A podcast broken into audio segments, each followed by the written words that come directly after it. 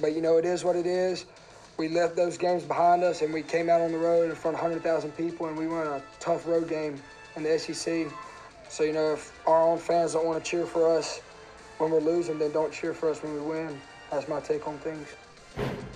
Yeah, I, I already watched. Uh, I already watched all that. Anything by the water that's got cool-looking trees and boats. I mean, yeah, I'll watch that. Just like Bloodline and uh, you know any of them of that uh, uh, that type. You know. I think you can still shot whatever thing that's going on uh, in your mind. You know, I don't know. I mean, you could probably get uh, if, you, if you keep a camera on me the entire game, you'd probably catch me doing all kinds of things that probably would be like, boy, I wonder why he's doing that at this very second. So.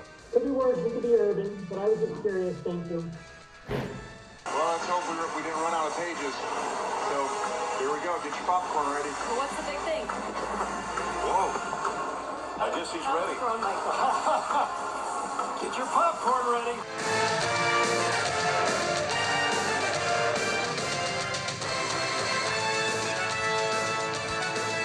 Oh, welcome to Fringe Element here on the 440 Sports Network. My name is Braden Gall, and you can follow me on Twitter at Braden Gall.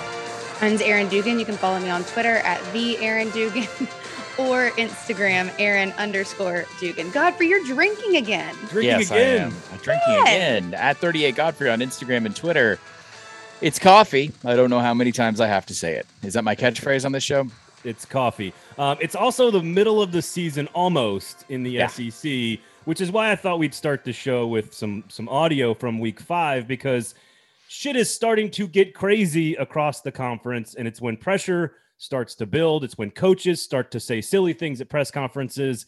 Uh, that was Will Rogers, of course, the Mississippi State quarterback. That was Mike Leach talking about Netflix. That was Dan Mullen talking about a screenshot of him smiling on his way to shake Mark Stoops' hand. And of course, Lane Kiffin being Lane Kiffin in the pregame interview on CBS before he got his ass kicked by Alabama. Welcome to the show. Trey Wallace going to join us a little bit later on from Outkick to cover all things SEC and Tennessee.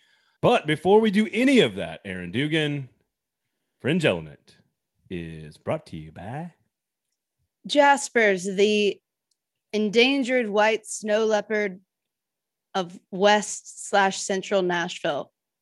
Interesting. Ah, that had some Nat Geo feels and vibes. You to always it. get a little British on the ad read, Aaron. What's what's that about? I know my R's turn like soft, like Jaspers. it's like the the R's turn soft. I don't know why. You do an ad read and suddenly it's received pronunciation. It's Vanna White mixed with uh, Peaky Blinders. Vanna White doesn't talk that much, but yeah. She's got a crazy South Carolina accent when she does. Does she really? She always says bright white light, all that deal. Go Yeah. to Jaspers, everybody. I Uh, don't do that, thank God. That was an ad read. Jaspers on West End, free parking, great food, great place to watch the game. Go to Jaspers. Um, I, I guess you tell me where to start here, folks, because things are starting to feel awfully tight in the SEC outside Mhm. of Athens and Tuscaloosa. Uh, I suppose we, we're going to spend a lot of time today on the show talking about Coach Orgeron at LSU. Um, but I just thought we'd start with a little sound because it things are this is when people start to act weird in the SEC. So right right about week six. In, So in- we have we have our known quantities, right? We have two extremely known quantities that are uh, deserving of all the praise that you can probably think of, yet hard to find anything original to say about up until this point. Um, with one exception, and that's I think Aaron and I were talking about this before the show about how Georgia's ability to apparently plug like one of us in at quarterback should probably be praised because they can't they apparently have they're seamless when it comes to the most important position on the field. However, most th- those two schools are known quantities. I am trending towards not being able to stop thinking about LSU because we have how have we defined LSU this entire year as as something eh, eh, eh right? You can't finish the sentence. They, they are they do football things, right? It seems now that those football things are going to probably poison them terminally. They they are a day old vat of hollandaise It's bad. is what it is. It's it's it's bad. Like do we want to So, so I mean, are we going so there be- I was going to say so before we spend the next 45 minutes talking about I LSU. didn't want to just go Um, off. Aaron, he mentioned Alabama and Georgia. They Yes. they, they look dominant. Um, I don't know if that's an indication or any information at all about Ole Miss or Arkansas. Um, but but you mentioned this sort of talking before the show, as Stephen alluded to. The, the quarterback has been seamless for them over the last you know, couple of years, I guess. I still wonder if that if that slows them down in an SEC championship game or a playoff scenario in which they have to play Alabama. I still think that's a question, but I think you could make the case that Georgia's better than Alabama right now today, and I think that's kind of original. I've heard more people making that case in the last few days than I ever have in my lifetime. And obviously it's all Alabama's Alabama, but the plug and play thing to a certain extent looks like an Alabama. That's an Alabama thing that Alabama can do. Not most most other schools can't do that and still compete at the level that Georgia and Alabama are competing at, right at the top, the very top group of teams in the country. Um, I think that says a lot about a lot about Georgia's system as a whole. I don't know what it says about them playing Alabama later in the season because, again, as we talked about last week, Alabama can still get better also. So it's hard to say, but I, I watching Georgia this past weekend and the weekend before, even though it was Vanderbilt two weeks ago. I mean that it, the team looks unbelievable. They, they put, they they put a nose guard in.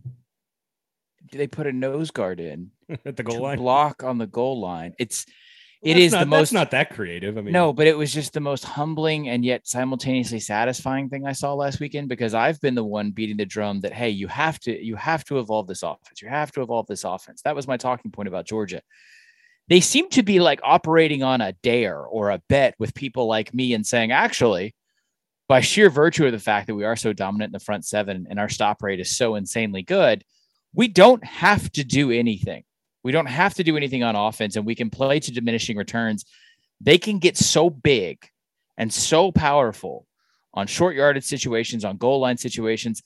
They have not been forced to do any of those things. The question now becomes will Alabama eventually force them? And I'm not trying to do an SEC championship preview on October 5th, but you, you can't help but wonder they're so dominant that they can it's not laziness i don't want to say that and then that get turned into a take but it is not creative because they have not had to be creative you asked braden if this was a referendum on arkansas and or Ole miss i don't think so this is just this is that's the mendoza line of the rest of the league I, so you mentioned before the sh- before the season started stephen when are we going to know and and you sort of said Florida. I said Arkansas, not knowing that Arkansas was going to be like actually decent. Mm-hmm. But I, I st- we are now at and through the Arkansas match, and I still don't know. To Aaron's point, I still don't know. I, I don't. I'll just say this: I don't believe that Stetson Bennett can beat Alabama in the SEC championship game. I, I don't. They, they need JT. No, I do think you need a healthy. Uh, yeah, I, I think JT needs to be healthy for that. So yeah. you need to have yeah. a healthy JT Daniels. The, then the follow up to that is what kind of scheme can you run because Alabama just I mean, let's let's be honest about what they did to Ole Miss's offense. We talked a lot about oh they're going to score points. It it didn't go over and they and Ole Miss didn't cover. Well, they gapped them to death. I mean, it just they fit everything. And what I mean by that is is specifically so so the lanes that Ole Miss creates, not lane, sorry, I did not mean for that to be a pun. Lanes lanes uh, the space in which Ole Miss creates de- decisions to occur at a very quick pace. That, that's the offense, right? They're they're creating geometric problems all over the field. Alabama, by virtue of their athleticism and a very very good scheme, it should be said, Pete Golding did a very very good job and has been criticized by Alabama fans for two years. They fit everything. They fit every gap there was someone there who was capable enough to open field tackle and or create pressure on Ole Miss to make the decision versus what Ole Miss likes to do is stress your defense to make the decision. This is the first time this season Ole Miss was not able to befuddle a linebacker or a safety that was cheating up. If anything, they were the ones who were just completely confused.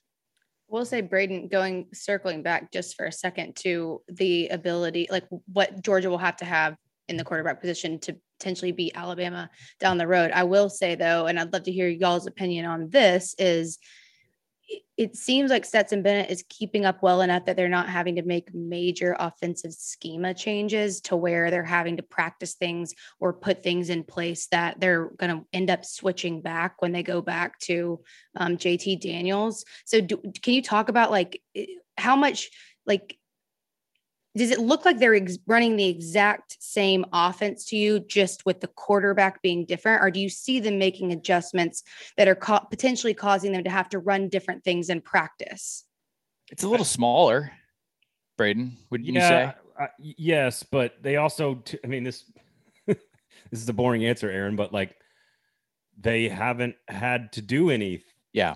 that Because forces they haven't you seen it, to, yeah. right. Like Arkansas was a terrible matchup for them. Mhm. Yeah. Like for Arkansas, like Yeah. A, a slow plodding old school style is going to play right into which is why Georgia's uh, going to demolish Kentucky in two weeks. Right. And it's it, it they're So not yet.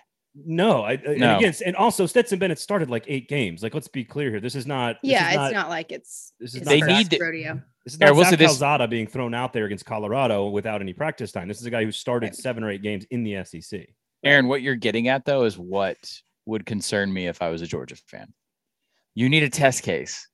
You need to stress certain aspects of the both the play calling and the execution. Florida. You also for the inevitable championship game, which all things seem to lie under the shadow of this season. You need to have a proxy for this situation before you get in it. And you're I, I really don't see that happening with, I- what's left on the schedule. F- Florida, Kentucky's defense is eh, but they're at home, so I don't. That's not good. Florida is No. a decent enough challenge. Yeah. to get a trial run at something, but then you have to balance how much you're going to put on tape versus, you know, also Florida could give them a hell of a game. I mean, let's just be clear; they still have to go out and win that game. We're not just we're just ordaining both of these teams into into Atlanta, which is a little dangerous. But No, but when has that matchup ever felt more sure? Like you're we're, no, we're brushing off Florida, Georgia. That says something about Georgia, as, as a practice rep, right? yeah. Oh, yeah. the Florida Gators are a practice Just rep, which different. which I'm again, scared to do that. Still, slightly should be. like We like should ten percent do that. scared. Yeah, I'm I'm a little more scared because I'm I'm about 19 percent scared. some of that is like conditioning based on age. I'll be honest because I think we calcify like implicit bias in the SEC based on our like. Florida's always been able to dominate this rivalry based on a 20 year sample set of whenever it was you were a fan of or like a media member. That's not necessarily the case, right? That doesn't have any practical application this year.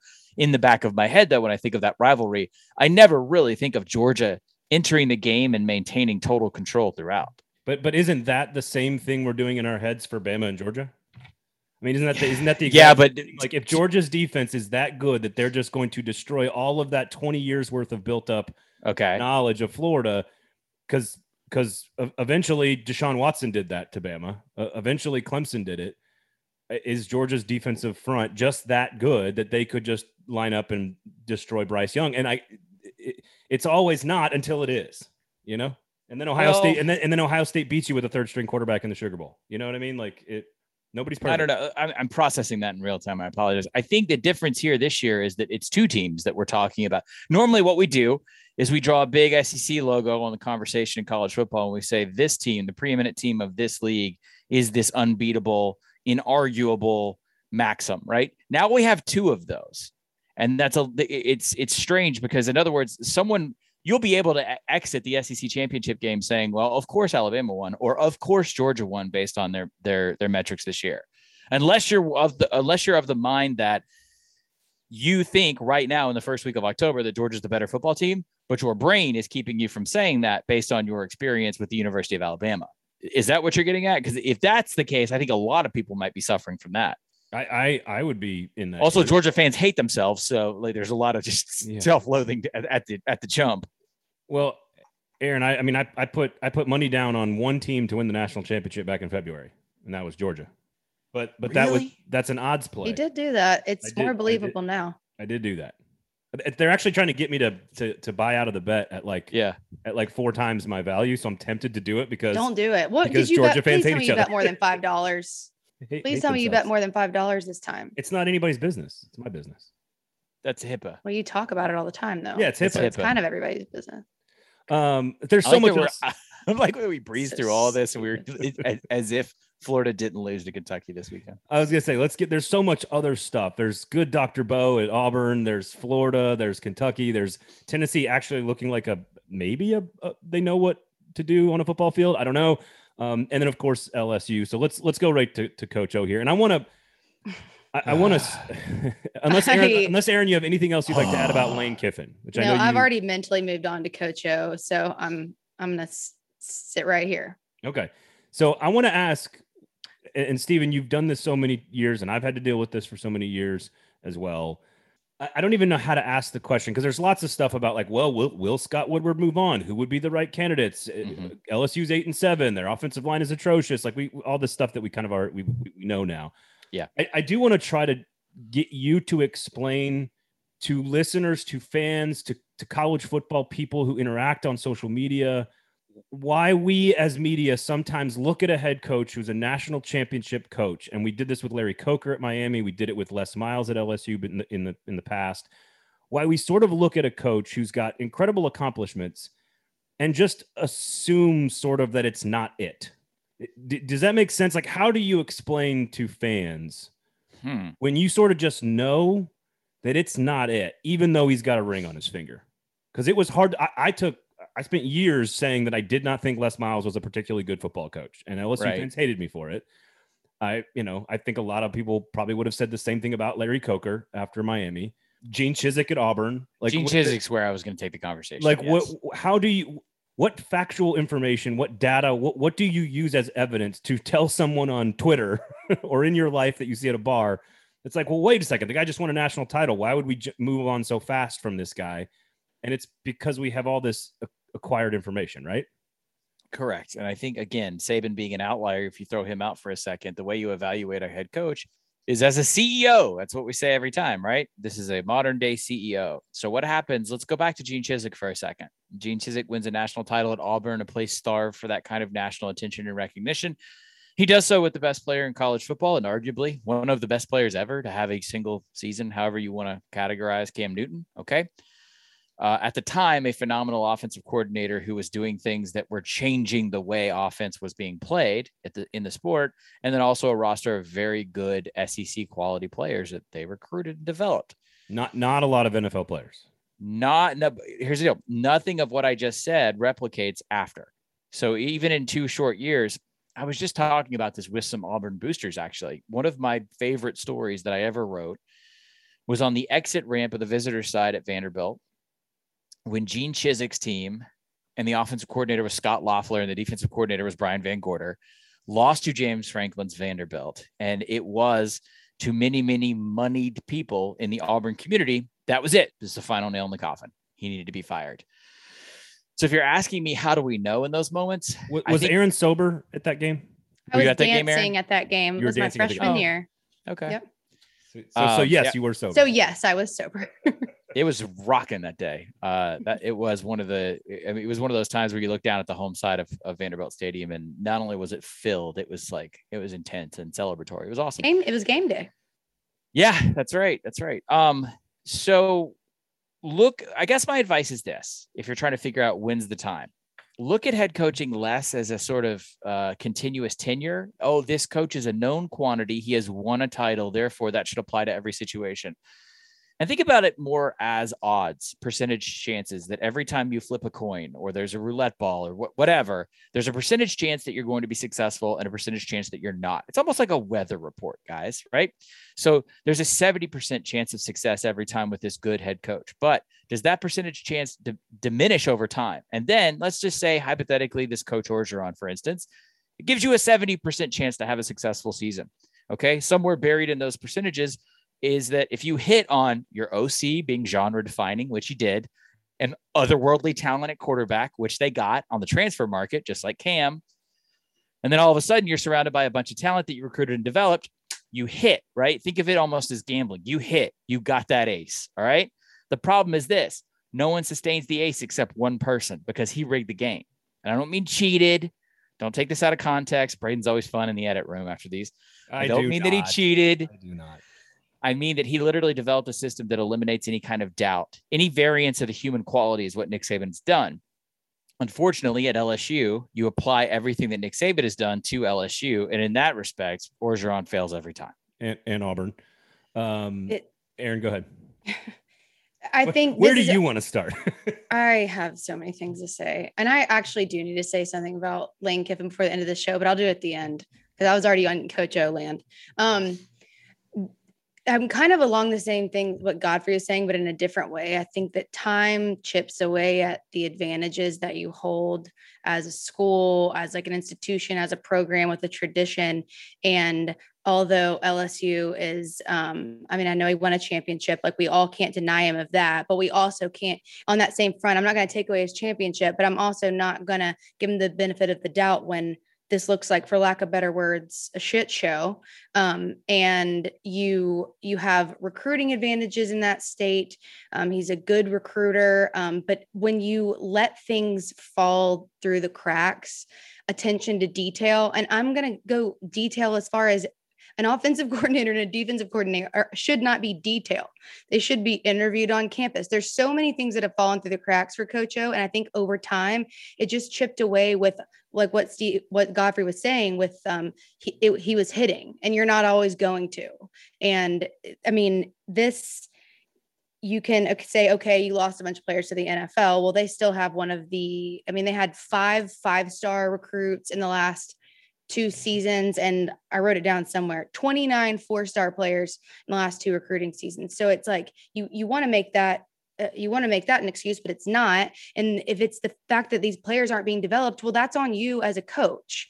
Um, and you, I could go down a whole list of. There's so many tangible things that LSU can't do um, they're 128 out of 130 in rushing defense. I mean, the stats are just, they're all there. Like you literally look at these stats and it's appalling. But what I don't understand is how in the world, with everything else that's happened, is this not going to be enough? Like he said something in the post game presser, which was just ironic because he's like, you know, it's time to just look at the film and tell the truth. And it's like, oh, right, you know, I, I don't think he's been the most honest of coaches throughout his last couple of years of his tenure. And I, what I'm sick of seeing is universities, and this is a larger issue, and we don't have to go all the way down this rabbit hole, but universities sitting on morally uh, questionable and not even questionable decision making by the highest people in the highest position at that university. It's it is Coach O. It's not maybe not even the university president who has more power and more say on that campus. And you just sit on that what you know to be moral fallibility and to see if you're going to be good or not. And if you're good, you're going to push it to the side. And if you're bad, you're going to get rid of them and you're going to use all of these things they've done wrong behind the scenes to get rid of them. I've seen it happens all the time in college football. And I think that's making me more mad than any of it because you're just sitting on something that you should get rid of a coach for, but you're going to wait and see if you're good before you use it. So you if would be in favor of Urban Meyer taking over? yes. And all in conclusion, Urban Meyer should get the job. Aaron brings up a really good point, and it's less football than it is just how you how we struggle with this sport. Jeremy Pruitt emotionally.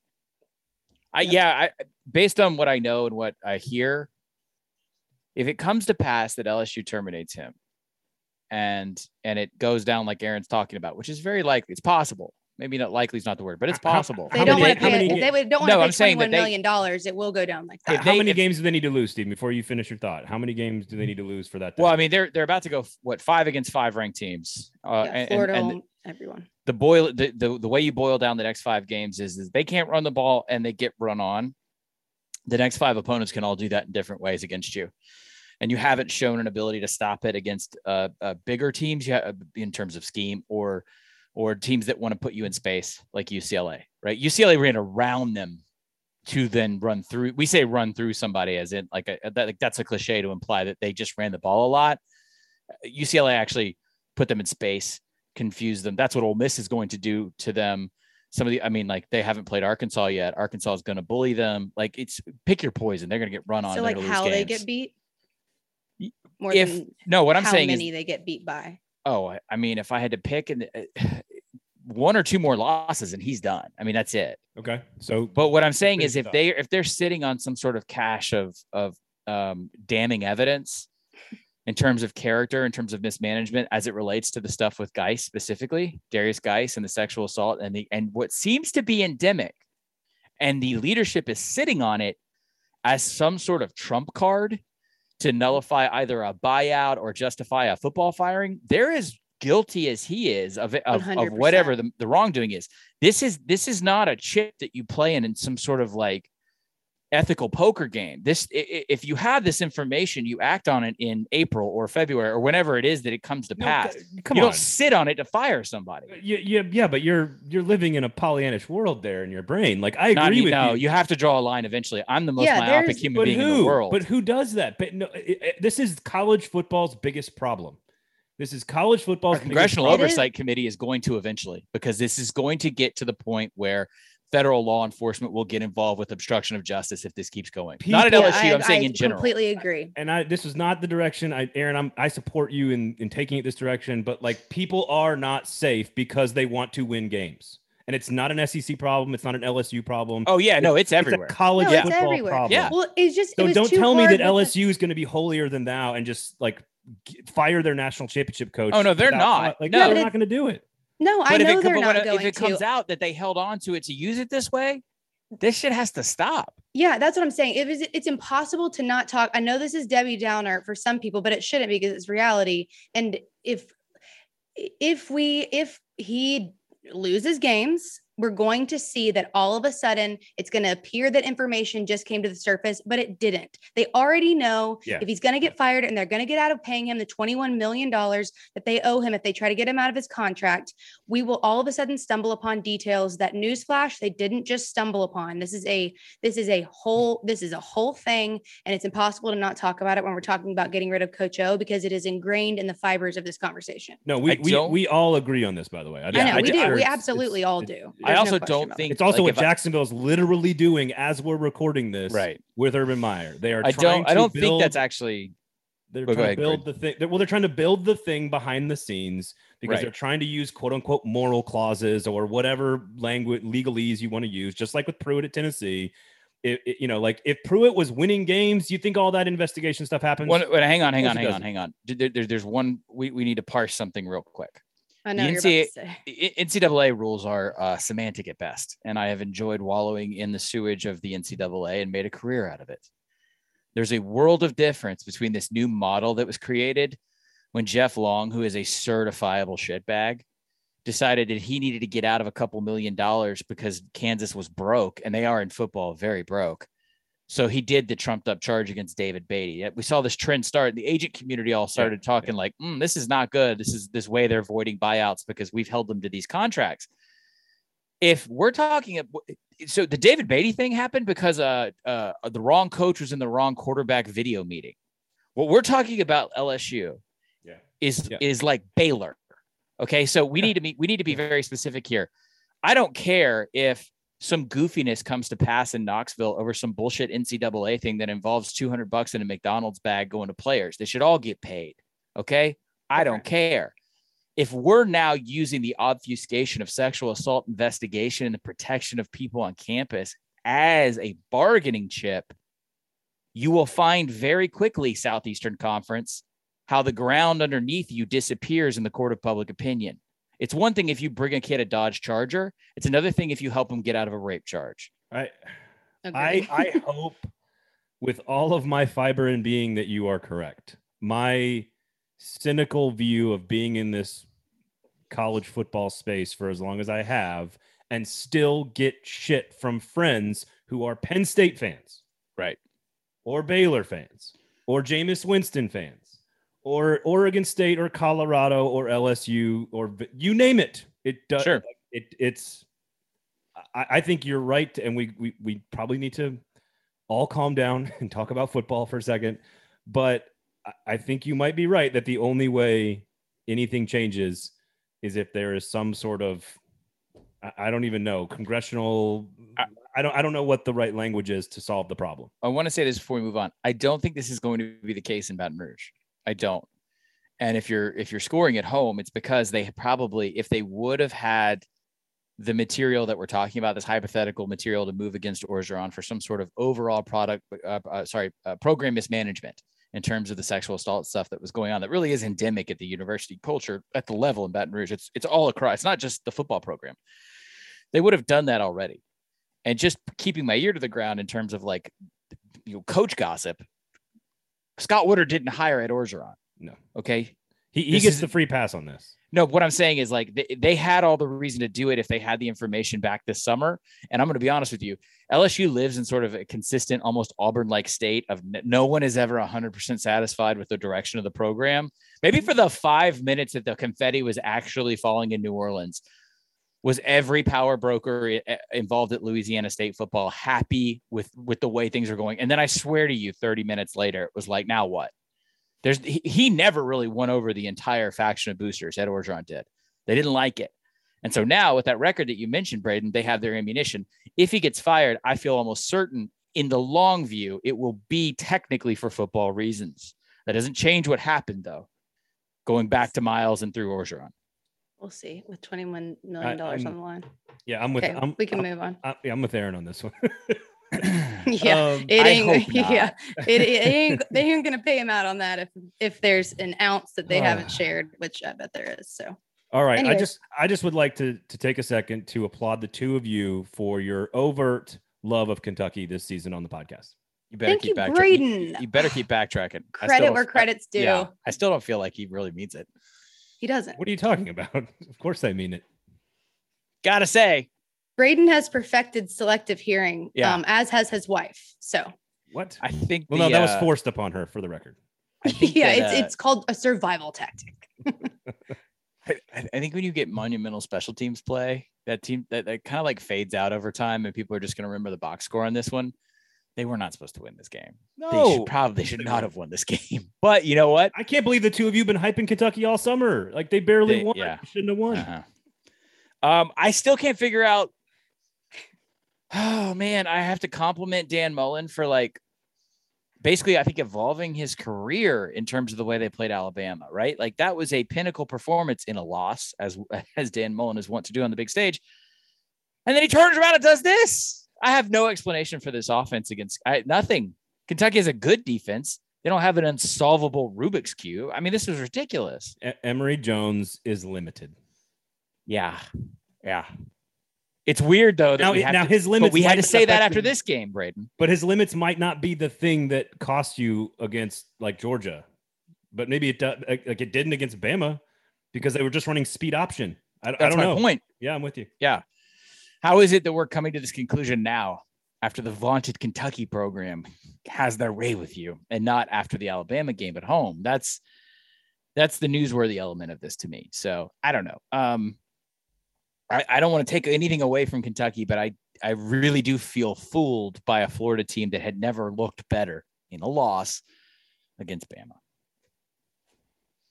I I am with you. I didn't necessarily know what to make of it. I was not expecting it. I knew we all knew we all knew Kentucky was pretty good, um, and I do think that Will Levis's performance was. I mean, he's getting better, um, but it, you you have to almost chalk you have to chalk this up to Florida mistakes. I mean, you can you can run with that as a Kentucky fan, be like, we beat Florida, we're back, we're you know top tier SEC team, and I would love that because I've talked more so much about how I love that this program is actually built on stone and not sand. I've said that a million times.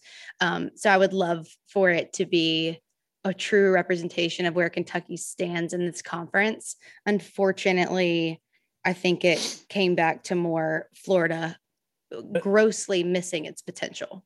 Let me. That's a that's an interesting comment. Let me let me posit something for you guys. They are going to catch LSU at one of the best possible times at home. Their schedule, like we said all summer, sets up very well for them to definitely lose to Georgia and then maybe not be a huge underdog in any other game. They figured out a way with one giant special teams play to beat a Dan Mullen offense. Mm-hmm. but that really they're probably eight and four, nine and three ish type of good. And that that's just about where Mark Stoops' good teams are going to be. And he's getting the benefit of a bad LSU and a bad schedule. They beat a terrible Missouri defense early in the season. Tennessee is on its first on a, on a brand new coach. Yeah, South Carolina's on a brand new coach. Vanderbilt's on a brand new coach. And I they are don't gonna love the way you're going with this. they're going to end up with a 10 win season and he deserves a ton of credit for it but that they're really an 8 and 4 team Doesn't matter.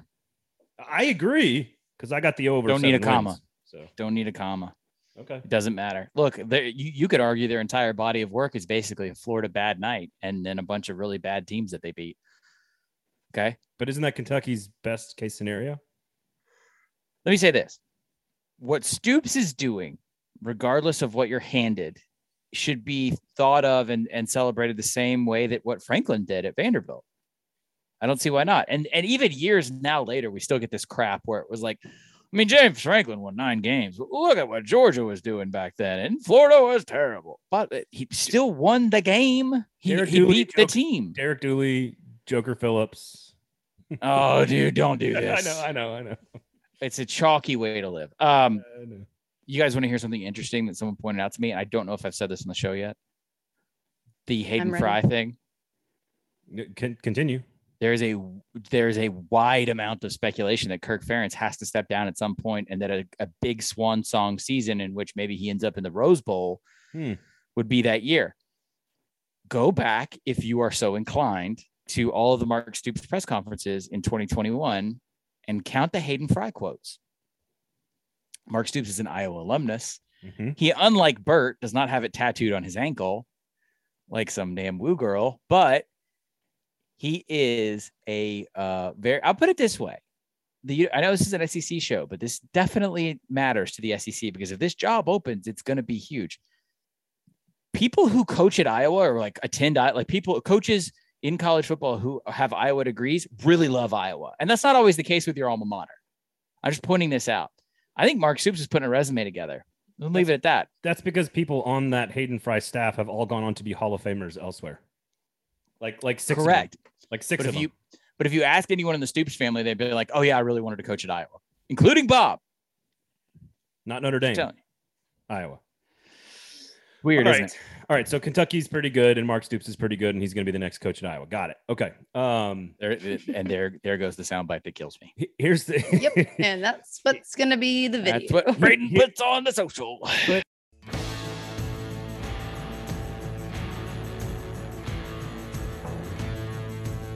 Fringe Element, Aaron Dugan, is brought to you by. Jaspers, where 50% of all marriages end. Oh my God! What? what, are, what are you talking about? No, no. I go to needed- Jasper's where we build I needed some help. So I used Cards Against Humanity, the first card I pulled out. You just pulled that out of the box just now. Yep. 50% of all marriages end at blank. so I just inserted Jaspers. This is tremendous. Go to It could, be, Jasper's it could the be fun for one ad a week, oh, a show. go to Jasper's where there's free parking, a great menu, and you'll your relationship might end half the time. Yeah. And questions you could ask yourself there. Why am I sticky? Keep going now. It's a whole thing. This It's is whole fun. thing now. This is a new thing, guys. thing. So when you walk into Jasper's and you sit down, you're having a nice meal, and your server comes over over to you and she says, "What would you like?" You respond with, A white ethno state. "Is that uh is that fried or blackened?" I think it normally comes blackened, but the chef is versatile. You can make White- it however you like it. The white ethno state is blackened. Interesting. It's an interesting. well, you know. You got. Okay. Yeah. I mean, you want to go one more time? I it's our Yeah, first friend, time. We can milk it. Why not? yeah, fringe Okay. element. This was totally unplanned, by the way. Fringe element is in Um, fact brought Oh, I to you cannot say that. brought to you by. I literally, I honest to God, Why not? Why I, not? I actually can't say it. It literally, it says dick pic, so I don't think we can use that. You might want to cut this out. no, no. Th- This is this is what Jasper's is paying for. No, I'm gonna get fired. God, Oh by my God. Jaspers. I don't think you're gonna fire me, but You got- Jaspers might be like, take her off the ad reads. You got lucky Please. with the first one, actually. Um, I now know, I- right? now that I think about it. With the blank, the devil himself. I mean, these are these are horrible. Uh, yes. Who created the the wonderful menu at Jasper's? The devil himself, the devil according to Cards Against. Humanity. Sorry, Deb. We love you. Deb is Um, literally she only she listens to this episode and it's like, really? This is what's been happening behind my back Oh. this whole time. the parking. Um, parking is free. it is. The food is and- wonderful, and your marriage will not end at Jasper's. Just just get through dinner, okay? We can't we can't guarantee that, but it's it's likely there's not a positive correlation between more marriages ending at Jaspers than just Right. normal marriages ending. So there's Right. nothing There is no shouldn't be scared. scientific proof or evidence that is Right. linked Jaspers to the divorce rate in Nashville. none at all. Okay, good. That's that's good Yeah. news. Yeah, For you, it definitely is, considering how much you go there. Oh my god, go to freaking Jaspers, please.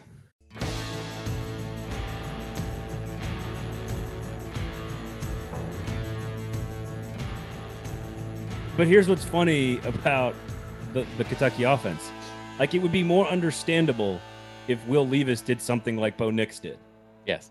I, I would understand. I understand Auburn's victory more because Bo Nix just did two or three things that Mhm. no humans can do. That just were like, I, I like. I think I woke up the dog, both my children, and my wife on that touchdown pass.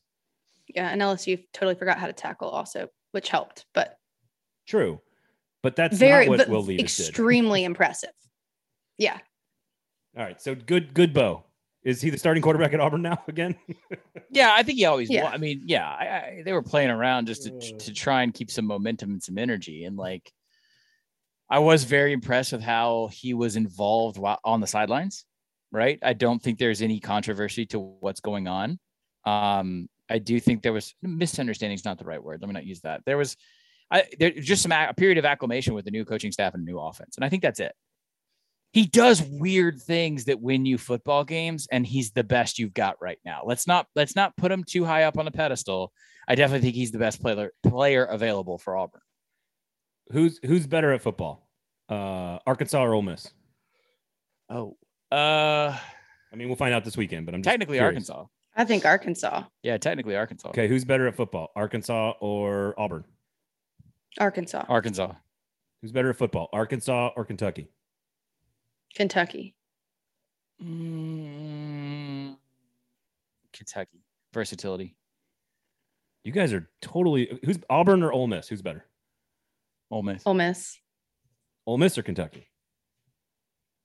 Uh, probably Ole Miss just because of this, just because of the scoring drives. So we I'm finally disagreed there. Yeah. So I'll yeah, go- that was that was good because I don't think we are gonna get to move on until we ran out of teams or we disagreed. so the third and fourth team. Were you looking for a disagreement, Braden? no, I was just. I'm just. I, I think he was just surprised that we I was were just matched up that much. Yeah, I- I, I think it's pretty obvious. because I look at all those teams, and even before the season, we said ah, Auburn, Ole Miss, Missouri, Kentucky, you know, LSU. We had these six teams, and we figured out that LSU and Missouri ain't it, but we still have, and Right. Arkansas maybe is right, and maybe I don't think Tennessee belongs in this conversation because they're not, but They're Kentucky- closer than they were last week. Kentucky, Ole Miss, Arkansas, Auburn.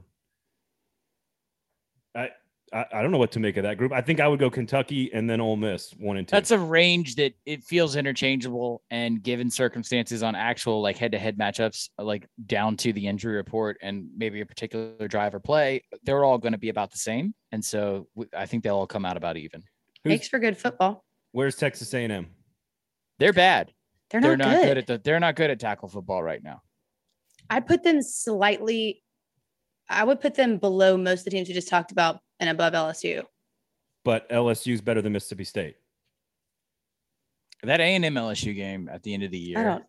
I don't know about Mississippi State. Mississippi State just goes on the road and beats A&M. Yeah, that's A and M's loss. Sorry, I'm not trying to take anything away from State's win, but that's But, you should have you beat see- Memphis. But like, th- Yeah, I know was- it, you're right. It's just this see what I'm web that it's it's hard. Yeah. Yes. no, I think there's tiers. The answer is that there is no answer. No, I just I, I think I Our think entire got, corporate culture is that we have no corporate culture. it's clumps. You got clumps right now. You got about you got laundry piles. The SEC's laundry piles. You have two nice dress shirts, okay, because that's what you can afford, and then Okay. everything else is like a pile of like, I could technically wear this to work. I hope no one sees me walking the dog in this. That's where A and M's at. What's below that? Because that there's a couple teams down there too. Andy. It's funny And- that and A&M is closer to being in Vanderbilt's dirty laundry pile than Alabama's. They're not used to that. Dude, South Carolina is so bad. Yeah. We don't. I, we, every week we run out of time to talk about this. South Carolina is going to end up worse than Vanderbilt. Wow. Like I mean, in the near record wise, or just a team as a team. you Like think Vanderbilt's going to win an SEC game. maybe not record wise because I have to look at South Carolina's record real quick in terms of their non-conference play. Um, Yeah, they have three wins, so that that might be tough Yeah, on the doors. But um, I'm definitely giving Vandy. Oh, it's in. It's at Williams-Brice. Okay, man, It doesn't matter. They're in the same pile of dirty laundry. I'm giving the doors a puncher's chance in three weeks. Just to let y'all know, circle that Is Tennessee okay at football? they're okay at football. Are they They're better okay. than A&M? But yes, yes, because you know what? Th- There's there's enough there's enough of a fundamental shift in the last 10 years of this sport. If you're going to be a bad football team with weaknesses, but you can score fast, then you're a better bad football team than someone that's going to be reliant just on defense and no offense. I agree with that. Explain to me then why Jimbo Fisher's name. uh, Okay, outside of the fact that Scott Woodward Oh, and Jimbo man. Fisher know each other, explain to me why Jimbo Fisher would be a candidate at LSU. What's then. my profanity range on this show? as much as you want? Earmu- This is th- this dude is the most. I don't get it. It's the Will Muschamp effect. There are a cluster of coaches that have this amazing Jedi-like bullshitting ability, that and they manage up. They make boosters fall in love with them, like old crotchety millionaire boosters, legit, legit money dudes. They make athletic administrators fall in love with them, university presidents, and then they come off to the rest of us as like overvalued. Okay. Jimbo, Jimbo to me is the epitome of this. This dude is considered to be a quarterback guru. Who the fuck you been guruing lately? I'm We- we- We, spent 10 minutes talking about this last week. I know. And it's not getting better. So I again I, I'm so tired of having these conversations where it's like, okay, Alabama's the outlier. But bottom line is they're also the pace, they're the pace setter. hmm Okay. So if you can have rosters who could actually suffer a loss at quarterback, and imagine if Stetson Bennett is has to play from here on out. What's your variance on Georgia's win loss? A, a A loss or two. game. Yeah. A Okay. game. Yeah. Texas A&M lost Haynes King in week two, three, two, Colorado. Yeah. Okay. That's all, folks. That's a 500 football team. See, I told you I could ask you a question about Tennessee and in three sentences be talking about LSU. How about Tennessee is going to get to a bowl game this year in Josh Heupel's first season. They're going to score a bunch of points. They're still going to lose the games they're going to lose. They're supposed to lose, and they're Mhm. going to beat the bad teams, the ones that are in the dirty laundry pile, and South Alabama. And Hey, dude, don't sleep on South Al. that would be a successful. But there's only sig- two more. Of, okay, then no, there's three more of those. Hey, That go look up stop rate successful right now season. on South Alabama. I'm serious. Kane Wommack, the Indiana defensive coordinator from last year, son of Dave Wommack. Don't Yep. sleep on that South Alabama game.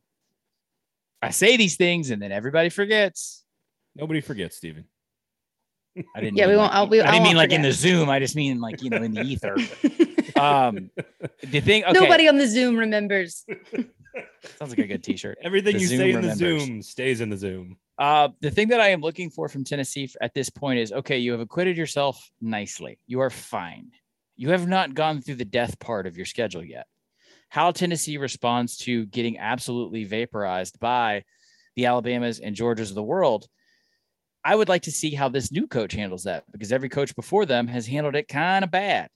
All right. And I would also add that in between the vaporizing of uh, against Alabama and Georgia, you have games against ranked Ole Miss and ranked Kentucky Mhm. think I mean like you, think you've done big- good so far, but but you haven't really played the schedule yet. But those were baked into the. I mean, to me at least, those were baked in already as losses. Like Yeah, I, You're I about- agree. Wait, Ole Miss Kentucky and and Ole Kentucky, Miss? Ole Miss and Kentucky, Georgia and Alabama. That four game stretch was baked in as four losses. I, we said it last yeah, week on it's the South show. Carolina, Right. South Alabama, and Vanderbilt that gets you there, right? You win those think- three, you're six and six, and that is Yeah. a huge success. I agree. And you get a bye before Kentucky. You're not going to beat Kentucky. But if you ever, there's, if you're going to have a bye before any of those teams to prepare, you're not going to beat Alabama or Georgia no matter what. Your bye might as well be before Kentucky because that's the only one you have a glimmer of hope in. You're still probably going to lose. so But you guys are setting might up. as well not waste a bye week.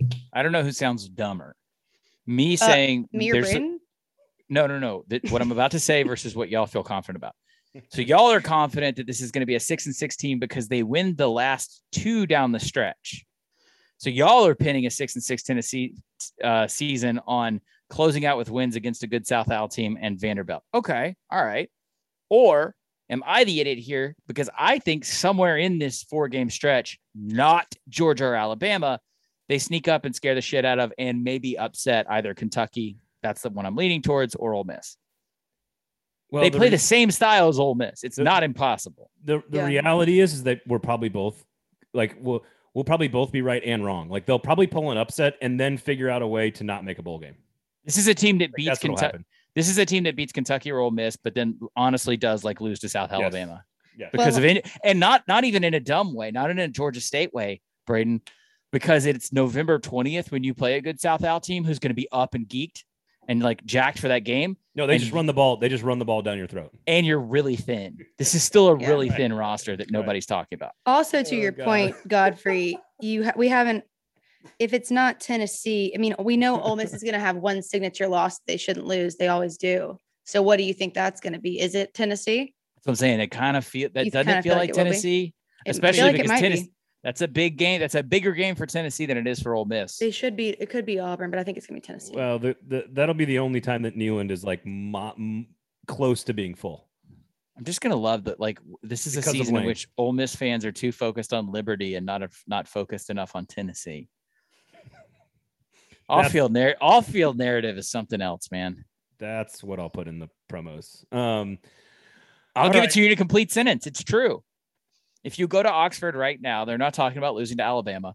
They're more preoccupied with beating the hell out of Hugh Freeze's Liberty than they are about possibly worrying about Josh Heupel's Tennessee on the road. That game's in Knoxville, isn't it? Yep. Yep. Neyland will be again. Neyland has got fifty thousand empty seats every time they play there, except for that game.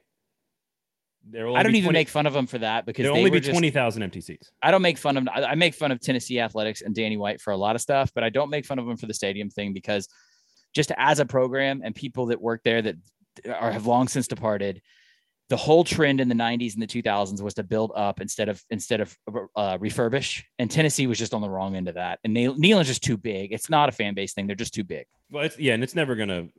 They got to it's- pull 20,000 out and then Yeah, yeah, yeah. do like a luxury something in there. Aaron, did we accomplish anything today on the show? Um, Godfrey and I agree on a few things. You and I didn't fight that much. There are two accomplishments, don't you go. think? I think that the I think that the the moral is still rings true, which is we don't know, which is might be frustrating when we're trying to talk about it, but it's going to make for some really really good football games and a lot of surprises. So everyone listening should be excited, even This if can- we didn't really come out with a clear clear um, accomplishment from today's episode. We, we had one sentence of analysis on the LSU Kentucky game. Um, I was about to ask, do they win the game? Ken, uh, Kentucky runs the ball and stops the run well. LSU doesn't run the ball well and doesn't stop the run well. Yes, That- I'm you- I am going. I am going and I expect to see a Kentucky win. Absolutely. We didn't talk about Arkansas and Ole Miss. I think Arkansas is too beaten up for this. I think Ole Miss outscores them. I think Ole Miss wins this one basically on what Braden said, but it will be closer than Ole Miss feels like it should be. I hope Arkansas wins because I ordered a Sam Pittman shirt that I'm going to wear during the game. Oh, I like that. Can we see Mhm. some of that on the socials, please? Yep. All right. Got it. Um, at the Aaron Dugan on Twitter, at Aaron underscore Dugan on Instagram. Um, Texas A&M loses by how many? Hmm. What's the spread right now? It opened at 17. Is that right? right? think Braden? so. Texas A&M loses by 31 points.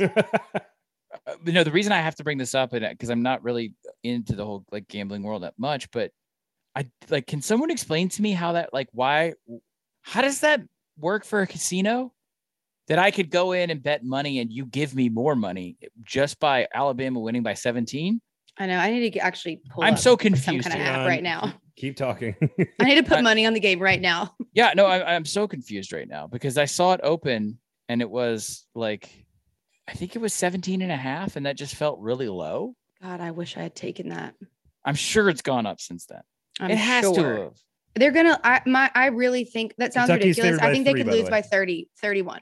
Uh, 17 and a half is what Alabama's it opened at. I just checked. Alabama's Alabama's 17 and a half point. I can gamble on Alabama right now and I can lay 17 and a half points. Well, that's what I'm doing as soon as we get done. So Vegas is simulated. So the simulation score is 34.2 to 16.8. What? No way. Guy, are you telling me that Texas A&M is going to score two touchdowns on offense? Someone didn't do their homework.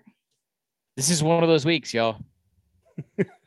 Georgia covered against Vanderbilt in the first quarter.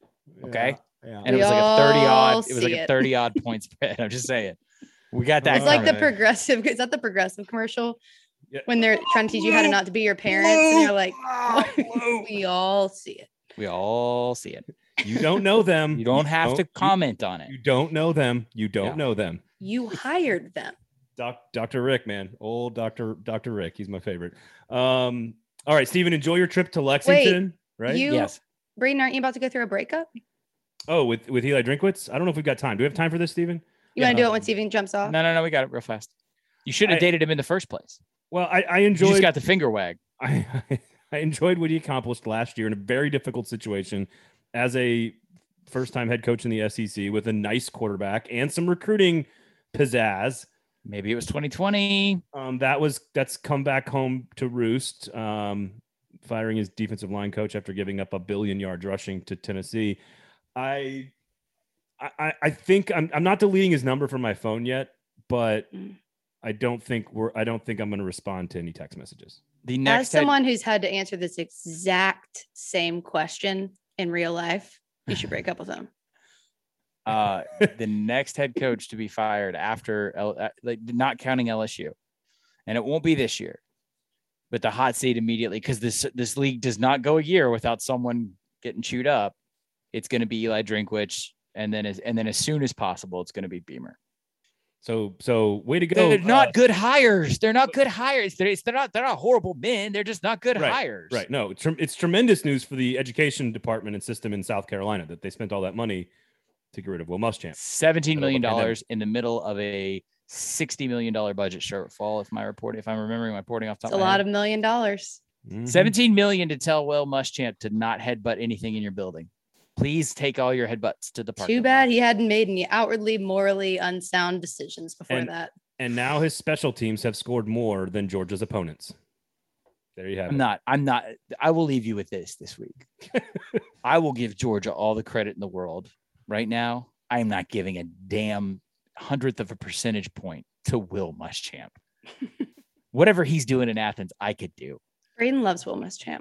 Coming up next, Trey Wallace. We'll talk to him about the Tennessee Volunteers and everything else SEC.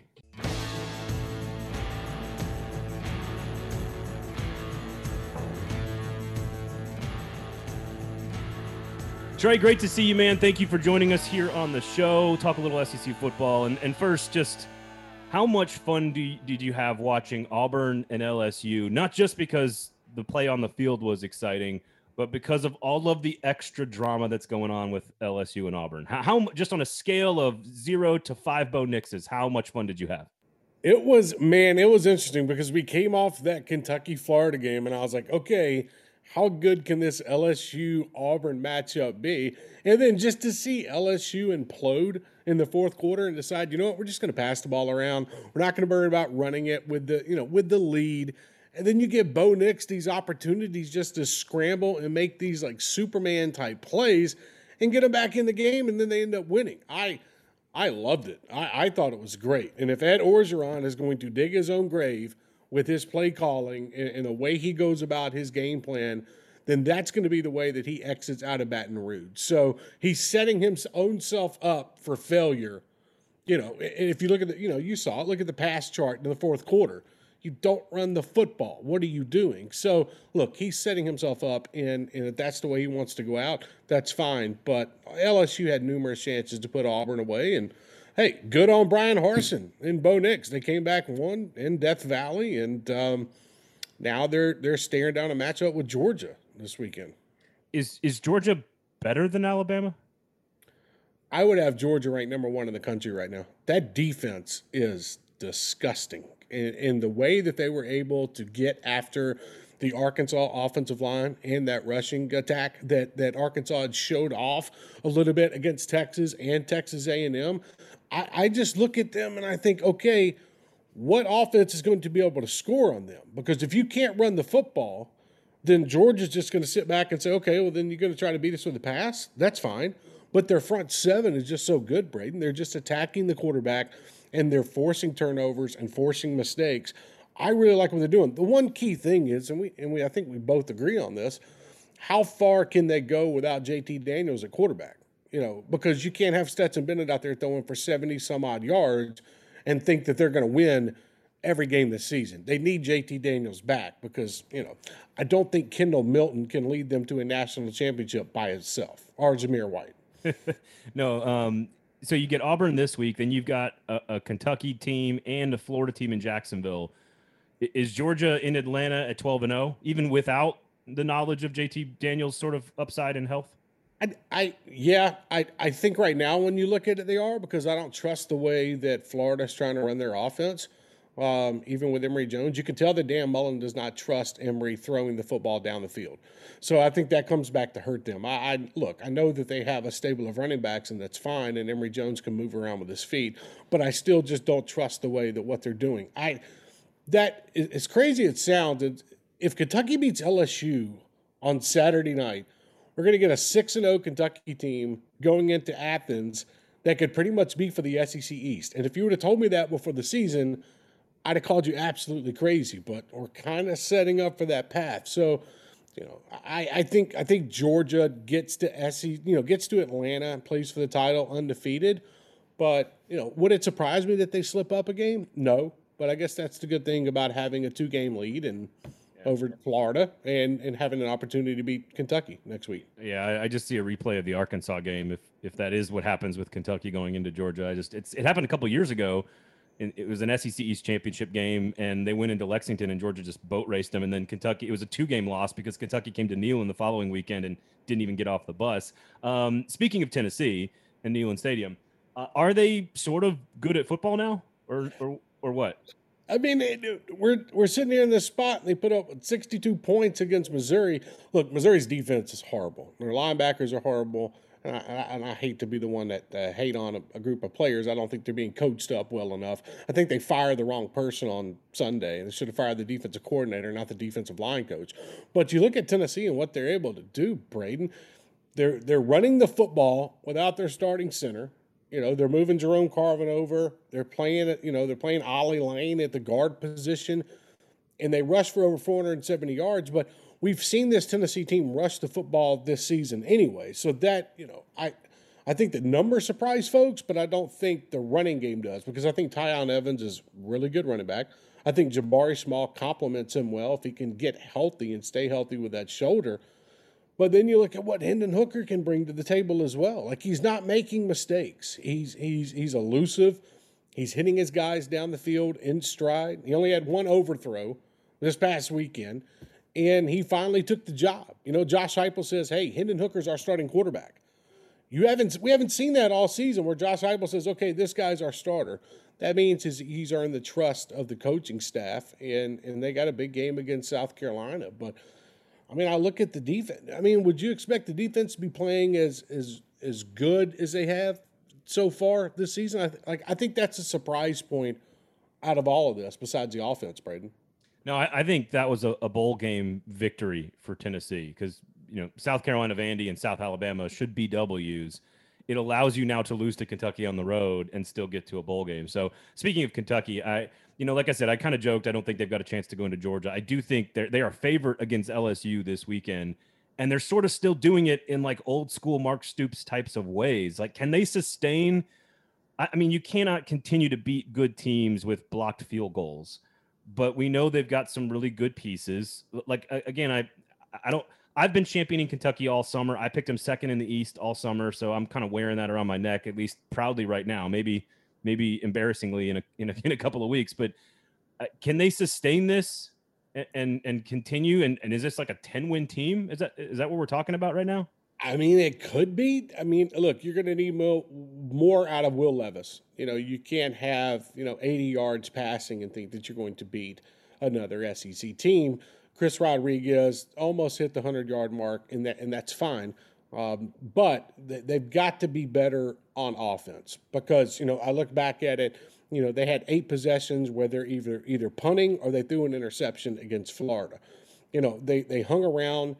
They they played that just that Kentucky style of a game where they hang around, they hang around, hang around, and they finally beat you. Like with four minutes to go in the game, I was like, okay, Florida is going to somehow win this football game. Like I was, it's going to happen.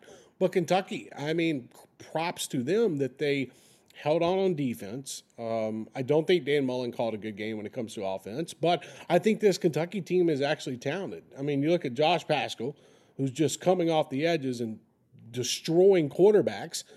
and then you look what they can do when it comes to the running game. Now, if you can add in a little bit of Will Levis to that with his passing and get Rob- Robinson open down the field or, or however you want to play this thing, you're setting yourself up for a Kentucky team that, yeah, I think can get 10 wins this season and they can do it their way. Because I look at their schedule and I think they beat LSU this weekend and then going to lose to Georgia next week. Um, but then you, you look at the rest of that, beat you beat Tennessee, you know, beat Vanderbilt, you, you got 10 wins. Yeah, it's crazy it's, enough. Yeah, I mean, it's and it's just like it, it, he just keeps slowly but steadily building the program. Stoops does. Um, in, in sort of the recovery rehab, uh, you know, combat medic bowl, Arkansas and Ole Miss. Who, who you got in this one? Is this is this is this when we realize Arkansas maybe it was overinflated? Is this where we realize Ole Miss's defense is atrocious, really, actually, or you know, who do you, who do you like to bounce back in, in that one? I, I don't I don't think Arkansas was as bad as we saw against Georgia. I don't. I just think Georgia's front seven was just too good, and they and they got to KJ Jefferson and, and caused him problems.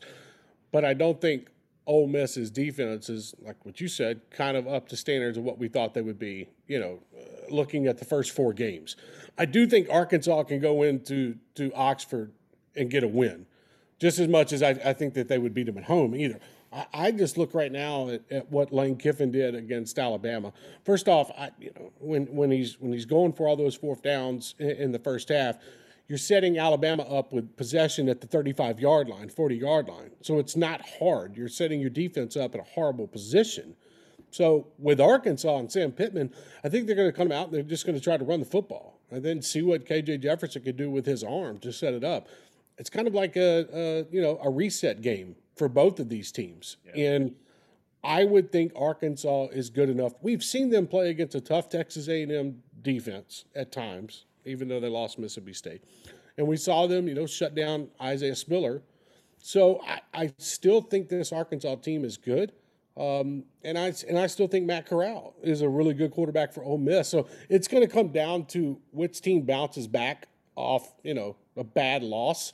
Um, and, and I think that's Arkansas this weekend. I really do.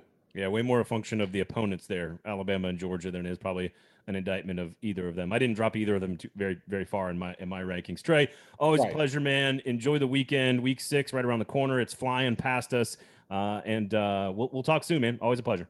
Thanks, buddy. I appreciate you. Enjoy this fall baseball we're getting now, right? Yeah, that's right. Actually, there you go. Actual Thanks, baseball. Thanks, man.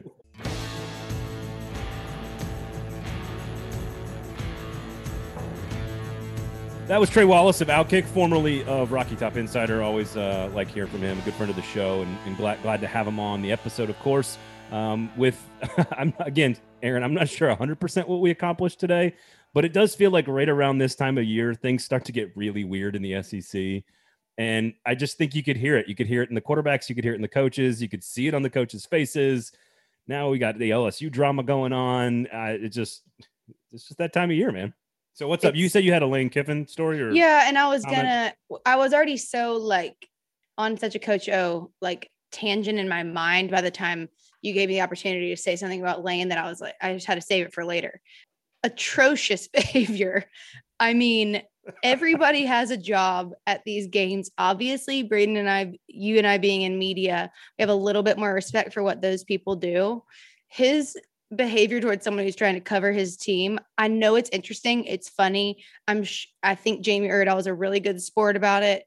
You, there's no reason to walk out of an interview, no matter how concentrated you are in the zone, you're still not going to beat you're still not going to win.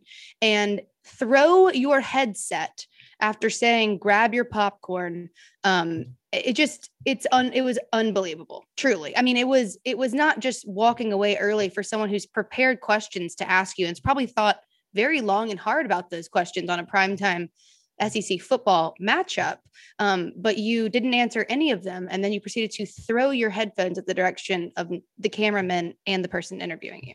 So he, he did apologize on Monday. I don't care. You said okay. this about the throwing the shoe thing too. You don't get to apologize for throwing things as a grown adult, especially not as a head coach. It's stupid. It's immature. You look like an idiot. and it's mean. You Oh, shouldn't no, be. no, I, here, it's, you can't be I- I- mean and stupid. You know how I feel about those two things combined. you can't be both. It's just like you can't like can't be mean and really really unattractive either. It's not going to serve you well. You have to be one thing. well, I And will say mean this. and dumb. I don't think he's dumb. I think He's, smart. not, but that was stupid. But I think and he was. it was mean. I think it was very disrespectful, and I think it was very inappropriate, and he paid for it on the field. Although I guess you could argue maybe that would have happened anyway, but like it was, it was stupid. I, I just, I think we live in a country where if somebody does something a little bit mean and a little bit insensitive, that as long as you just acknowledge that you were mean and insensitive and say you're sorry and learn from it, that I think we probably just need to say okay and move on. I guess. And you know me, I'm, I think it was very stupid and disrespectful, and I'm a big believer in the fine unless you're like you a total repeat offender. Like you need to get smarter and like have a little bit more self control, especially when you're preaching self control and being, you know, clear minded to an entire, you know, 100, 150 people every day. So, I, although I don't know if anyone really believes that Lane is always those things, but quote i just heard someone yelling in the locker room and someone saying that i don't even know why it came out and i actually said to offensive coordinator jeff lebby i got on the headsets and said i said something really stupid you guys better score a lot of points So see least that he's, he's owning it that at least, like- makes it funnier. I didn't hear that part. So at least, and then the only thing that can take away slightly from mean and stupid is not doing it all the time and then being kind of funny after. I, So I you get one point back. okay i You're agree still an, you're as- still an idiot. I, I think as long as you are genuinely sorry and remorseful and you acknowledge that it was insensitive and stupid, I, I think we need more accepting of apologies in this country. How about that? Is that okay? Okay. Yeah. I, I'm not sure. It's it's hard to tell what genuine remorse looks like because most people just apologize so it stops. I, I agree. But I feel you. I feel you. I agree. I, We I- need to be forgiving to one another, and Lane needs to lock it up. rise above. Uh, all right. Special thanks to Steven Godfrey, Trey Wallace, uh, Aaron Dugan. Where can people find you? The Aaron Dugan on Twitter, Aaron underscore Dugan on the gram. And Fringe Element is brought to you by who?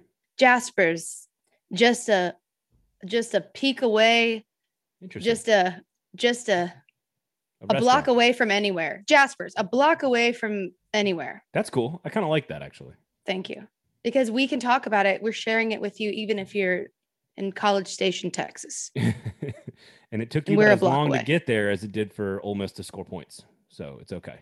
Mhm. Uh, congratulations on that, and congratulations to Lane for growing up and maturing in front of our very eyes. Uh, all right, thank you guys all for listening. Please rate, review, and subscribe, and share the show.